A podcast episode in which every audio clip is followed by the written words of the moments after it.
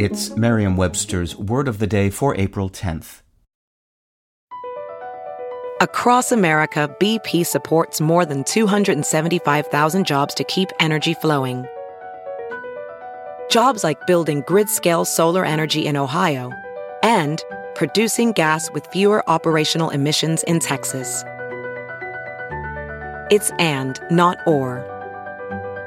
See what doing both means for energy nationwide at bp.com slash investing in America.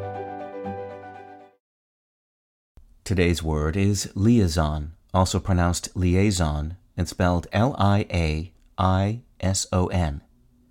Liaison is a noun that means a person who helps organizations or groups to work together and provide information to each other or a close bond or connection.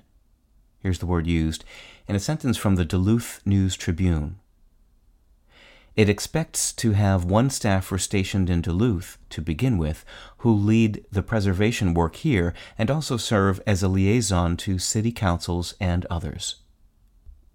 If you took French in school, you might remember that liaison is the word for the phenomenon that causes a silent consonant at the end of one word to sound like it begins the next word when that word begins with a vowel, like the two words beaux-arts. We can thank French for the origin of the term as well. Liaison comes from the Middle French lier, meaning to bind or tie. Other English senses of liaison apply it to all kinds of bonds, from people who work to connect different groups to the kind of relationship sometimes entered into by two people who are attracted to one another. With your word of the day, I'm Peter Sokolowski. Visit Merriam-Webster.com today for definitions, wordplay, and trending word lookups.